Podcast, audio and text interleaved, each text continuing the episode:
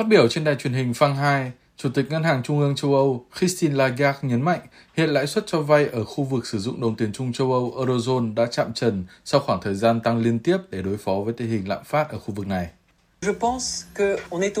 Tôi nghĩ lãi suất đang ở mức cao nhất và nếu như không có những biến động khó lường thì nhiều khả năng lãi suất sẽ không tiếp tục tăng nữa.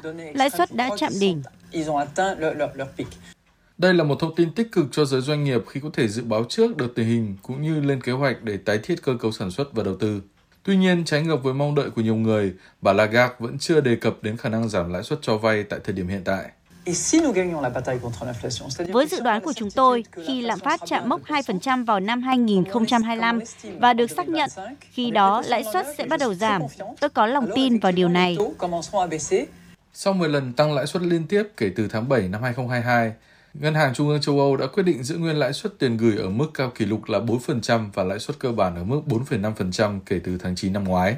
Đây là biện pháp của Ngân hàng Trung ương châu Âu đưa ra để kiểm soát lạm phát khi tốc độ tăng giá tiêu dùng đã đạt đỉnh 10,6% vào tháng 10 năm 2022. Theo thông tin mới nhất từ Ngân hàng Trung ương châu Âu, lạm phát sẽ ở mức 2,7% trong năm nay, thấp hơn so với dự báo trước đó là 3,2%. Con số này sẽ về mức 2,1% trong năm 2025 trước khi đạt mốc 1,9% vào năm 2026.